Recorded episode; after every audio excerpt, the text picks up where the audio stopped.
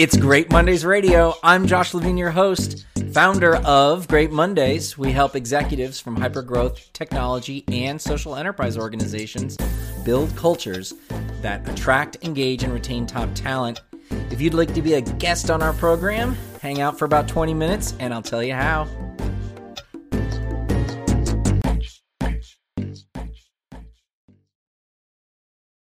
Hey, everybody, welcome back to Great Mondays Radio. I'm Josh Levine, and with me today, Sarah Fenske Bahat, CEO of the Yerba Buena Center for the Arts. I'm so excited to have you on. I think this is a really interesting topic to think about arts organizations, community organizations, nonprofits that have a powerful uh, someone at the top who really understands the power of culture. So thanks for being here. I'm so happy to be here and I'm so happy to see you. So tell me um, a little bit about when you you have held a number of leadership positions uh, over your career, and I was wondering. I think one of the things that people the my audience likes to hear about is kind of that aha moment when culture became evident to you um, about its power or influence its its its uh, efficacy as a tool of of a leader like you uh, I, this is like uh, one of my favorite career eras I'm about to describe. Um, so, fairly soon after I finished graduate school, I moved to New York City. I took, um, I didn't know anybody in New York City. I knew a few kids I went to school with. I had like a aunt or uncle there that lived really far away.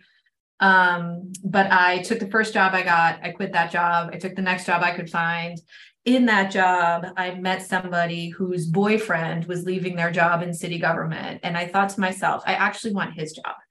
And so I found myself working for the city's economic development agency. Um, and I started in the summer of 2000. Uh, my first week on the job, there was this like expense scandal, which was kind of amusing. And it really taught me in the first instance to like never fake your expenses or you'll get fired and like you know have a public corruption thing happen. Um and kind of put me on like a very i was pretty honest to begin with but it definitely made helped me understand that i was a civil servant. Um, that job i describe as the best job i've ever had. And um, i was working there during 9-11 i worked there before 9-11 and i think it was this um, edc which is what it's called is not a formal city agency it's a contracted city agency. So we didn't have civil service. Um, and what that meant was that it was a place with a lot of young people who really cared about a city and um, were doing work that was like far above their pay grade for much less pay than they would get anywhere else to advance their experience. And we got to do all sorts of cool stuff. Like we climbed to the top of the Brooklyn Bridge, we went to power plants, like we had this whole side hustle of getting to know the city type activities, which to me was um, kind of walking the walk of what we were doing there. Like we had a crappy office, it hadn't been renovated in decades, but we had all these really cool experiences. Um, it was interesting for me to be there. I was presenting something to our board of directors the morning of 9 11. Um, so there are really, and we were three blocks away from the World Trade Center. Wow um, this was a culture where like every thursday we went out for drinks. You know many of us met our spouses there myself included. Um, you know it was like we lived and breathed the city in this job. And mm. so um, it was probably the best place i could be working during 9-11 in that we all had this experience um, you know very proximate to all the things that happened but also we got to work on fixing it. And so for me um, to watch that in a front row way, especially the transition from the Giuliani administration to the Bloomberg administration culturally, mm-hmm. um, really informed um, how I think about and how I respect actually leadership from the perspective of like, am I going to tell you what to do and expect you to do it? Or am I going to enlist your help and bring you along with me and sort of invite you to perform at your best as much as you can handle it? Um, so I the second one is the Bloomberg way.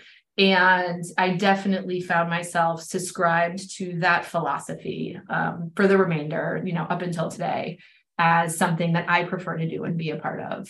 Um, and I'm sure it was because it was a place filled with peers who cared deeply about what they do, who mm. invested inside and outside of work in really knowing and mastering uh, why that was important to us. And then seeing this change in leadership gave us like a deeper appreciation for the different ways that that could go.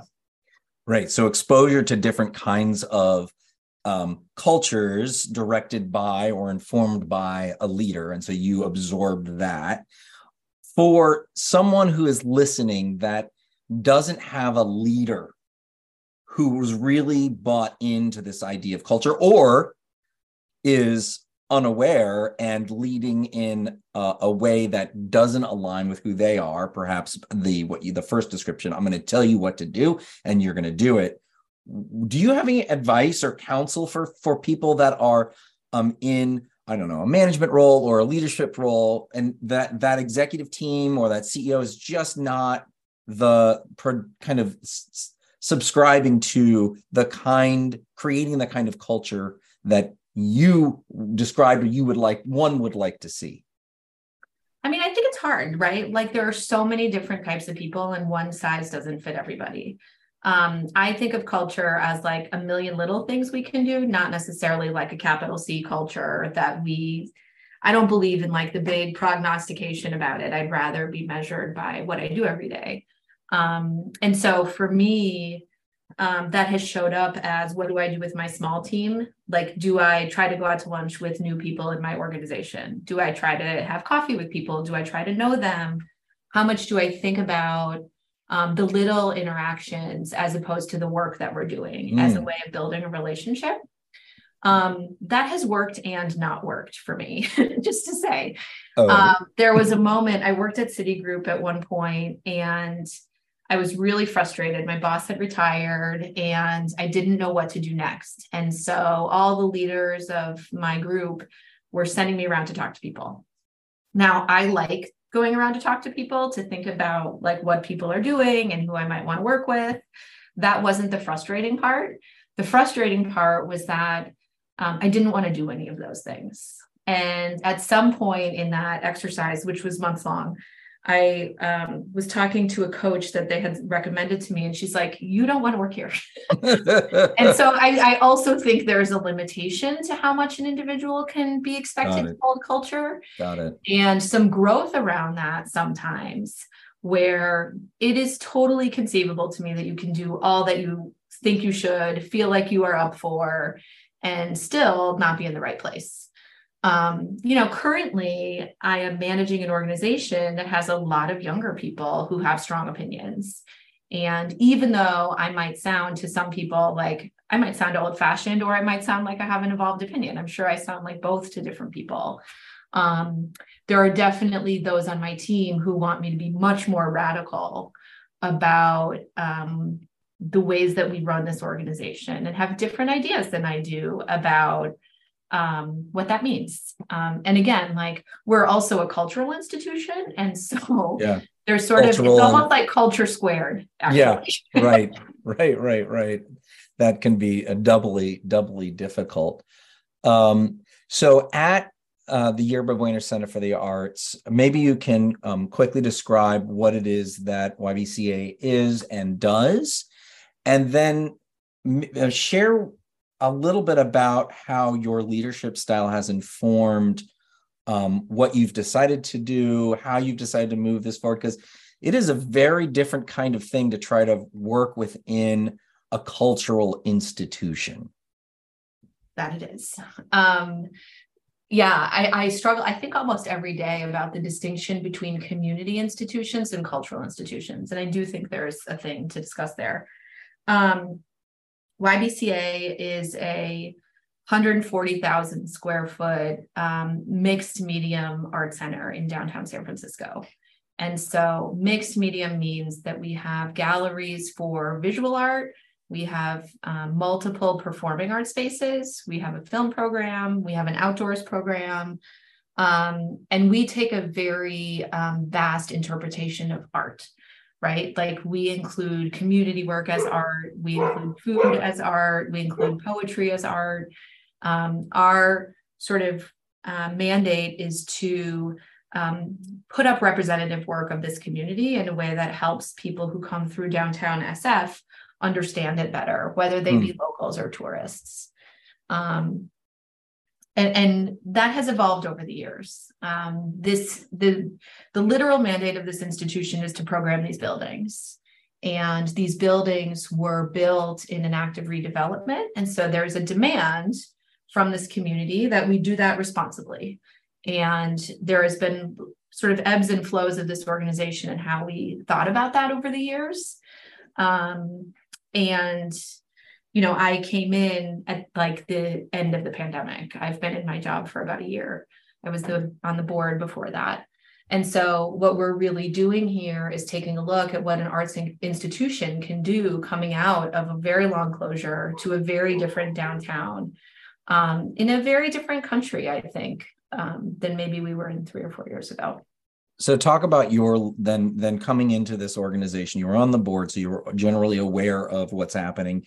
Coming in, you were hired um, during the pandemic. What like how how did you how did your early learnings and your style enable you to think about what you wanted to how you wanted to lead? And then what did you do, what did you actually do? What did that end up looking like?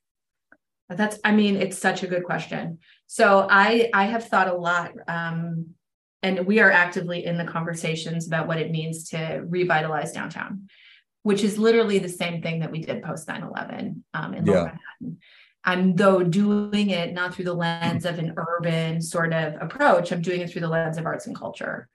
And what that means internally is that it's almost like we've been very focused on arts and culture, and we've almost missed our connection to the residents um, and visitors here to understand our why, our purpose. Like it's one thing to put things up on the walls and think that it's great art. It's an entirely another thing for somebody to come in here, have a reaction to that, like connected to um, an idea they have, a question they have, like a spark that they develop afterwards.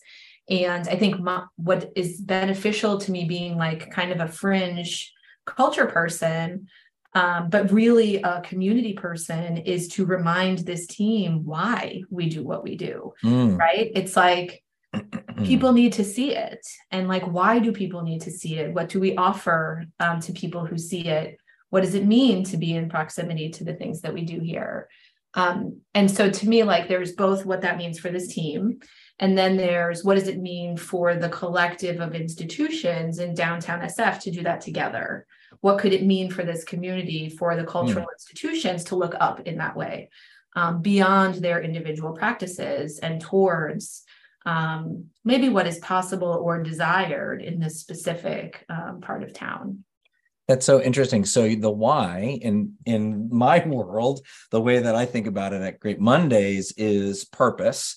And it is a challenge for every organization to remember that and to have a CEO who's constantly thinking about it and understanding the power of that is really is really compelling. And then what you said about actually bringing in other institutions because you sit right at the center across the street from MoMA um, you know, right near a bunch of other cultural San Francisco landmarks and cultural institutions, that's an even larger. So you're taking your purpose and actually expanding it outside of the te- the the technical definition of your organization. That's a really interesting. Is that something that I mean, is that is that something that other organizations could do? Like if they're not a cultural institution to reach out? Is that a possibility? I know I'm throwing you some tough questions here, but I mean, so we did some interesting research and I'm going to tell you all the things that I'm not getting right too, because I don't want this to sound like everything is easy. It's not. Um, but we commissioned some work that looked at um, our little neighborhood and the institutions we looked at were our, us, SF MoMA, which you mentioned, the Contemporary Jewish Museum, which is across the street, um, the Museum of the African Diaspora, which is across the street another way, yeah. and the Children's Creativity Museum. We are all like a block away from each other, if you will. Um, and we are at the center. For those of you who don't know San Francisco, you know, we're situated with a big public park in front of us, which is why we're in the center, right? We sit on a corner, there's a couple of things across the street, and there's one thing across the park, maybe two, um, depending on how you count. Um, so we looked at the footprint of our institutions in that park. And we looked for other cities in which there were cultural sort of um, masses. I don't know, something like Yeah. that, like blocks Yeah, that makes sense. that felt they were um, similar. And so the similar blocks are Lincoln Center, right, which is also different institutions, but in New around York, in New York. City, Lincoln Center, Center, New York City. Um, there's a Dallas Cultural Center, which I actually can't speak to quite as well as I can New York. Um, and there are a couple of others. Um, and then what we started to look at was what types of things do they do together and what do they do on their own? Um, and we've just started to have a conversation about dumb things, like dumb important things, signage. How do we direct one another to one another's activities? How do Wow. we, um, if we're closed one day, how do we send somebody to a neighbor? And in my opinion, like I come at this from a community perspective very much. And as you and I know one another from a design perspective. Um, and so for me, we are always better if we are shoulder to shoulder with others and we're not necessarily competitive, but rather complementary. Um, we all have very different mandates organizationally. And I would hope there's something um, in one of our institutions or multiple that everyone could find themselves in. yeah. Um, the question is maybe what what feels more comfortable or more closely affiliated to one individual or another. That's so interesting. So here you are, you've got some strong, evident commonalities. So we've got location and and let's call it medium or subject matter, Yeah. the arts. And so there's something that benefits if we can kind of strengthen us together. And I just think about, and this isn't a question to answer, but just to ask, which is how might other organizations think about the some some peer organizations, companies that have similar um, some commonalities and reach out to strengthen because I feel like I know that the the common me- mentality is com- competition, not cooperation. And here you have a purpose that's larger than. And so I just think there's something very compelling about that. I don't know, maybe to to to think about or write about in the, in the future. So as you said, there's been uh, it's not been all um, puppies and, and butterflies and roses. Sadly, no. Um, sadly, no. Um, can you share with us maybe one story about um, when you either were present for or in, in you know part of or doing something um, as a leader in the culture culture space, not cultural, that didn't work? I mean, I'm probably many things. Um, I I would just offer right now feels hard.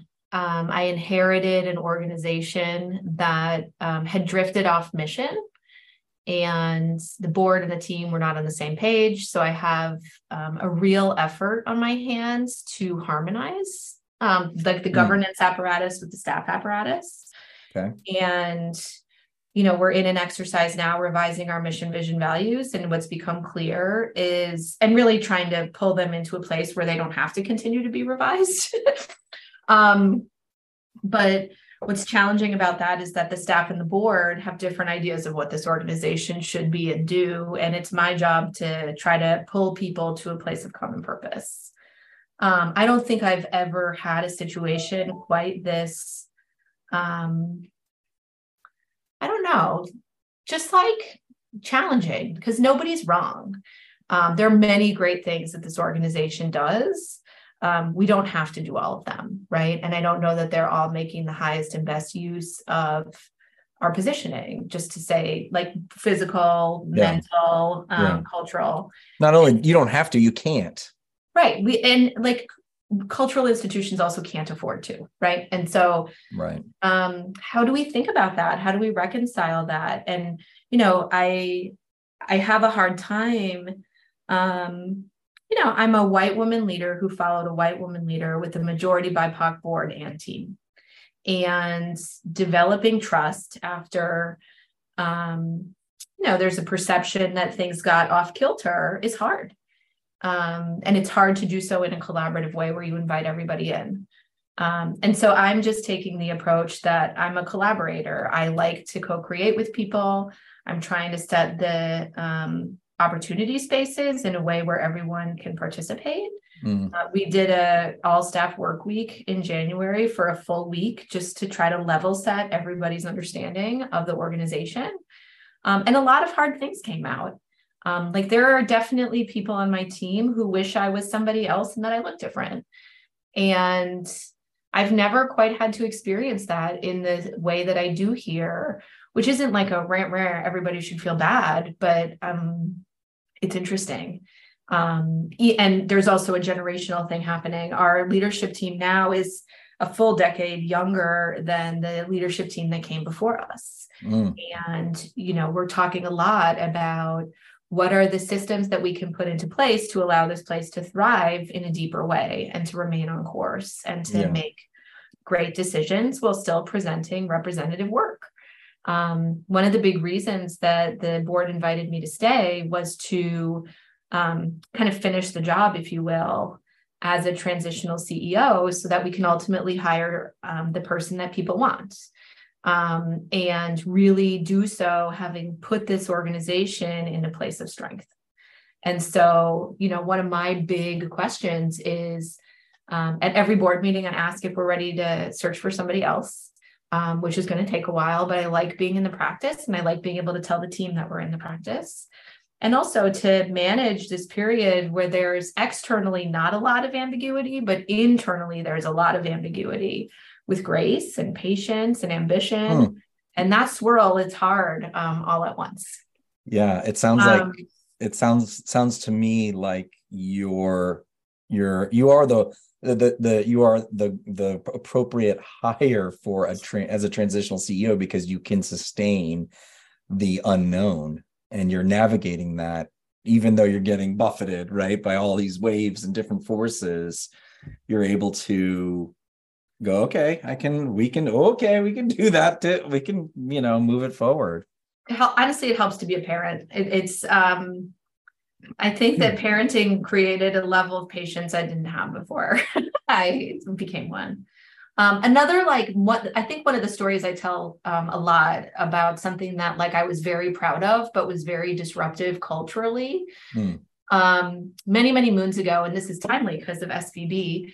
I was a bank regulator, right? And that was an unlikely choice. Um, I had met my husband, as I mentioned, in city government, and we decided we needed different jobs from each other. So I took a job uh, working for this woman who had just become New York State's bank regulator. And um, after a couple of years there, I became um, like much more skilled at understanding what civil service meant and how it worked. And in their regime, bank examiners, the people who go to regulate financial institutions, were promoted based on their performance on a multiple choice test. That a panel of bank examiners wrote.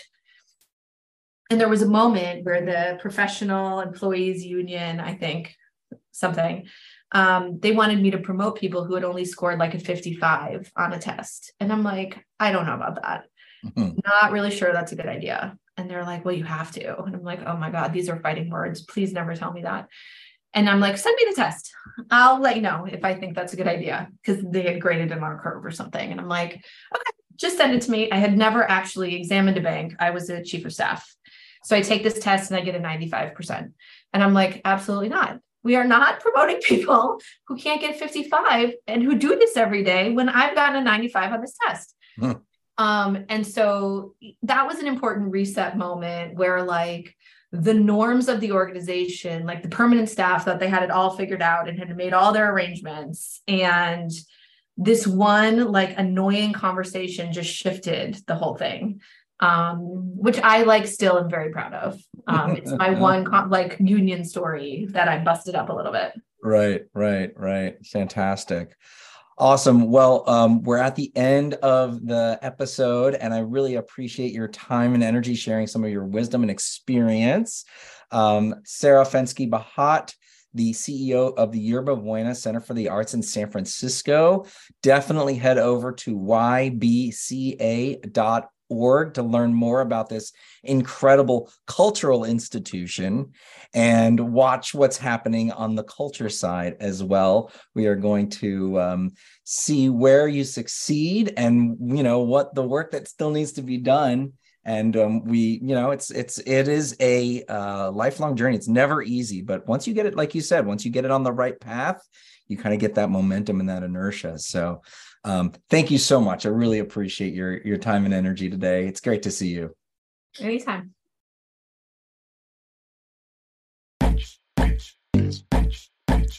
Thanks for listening to Great Mondays Radio. Hey, if you want to be a guest, head over to greatmondays.com slash radio. We'd love to hear from you. And if you think this episode was interesting and your friends and fans would enjoy it, please share on social media. And if you want to get more people to understand the power of company culture in business today, please rate and review Great Mondays Radio on your podcasts app or podcast feed. It really helps us reach more people.